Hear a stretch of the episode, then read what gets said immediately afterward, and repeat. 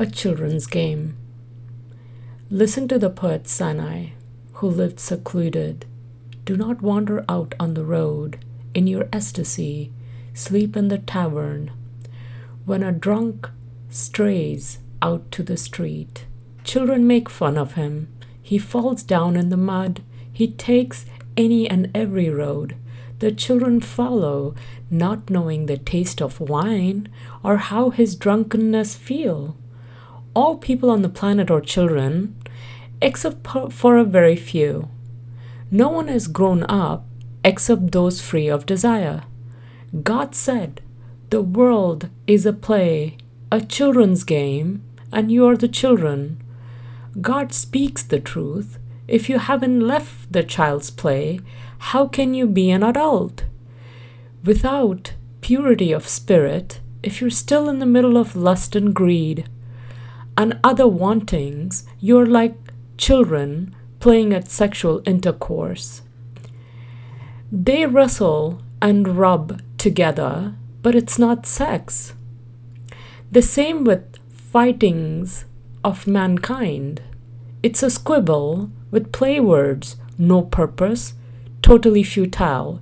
Like kids on hobby horses, soldiers claim to be riding. Buraq Muhammad's night horse, al Duldul his mule. Your action means nothing, the sex and the war that you do.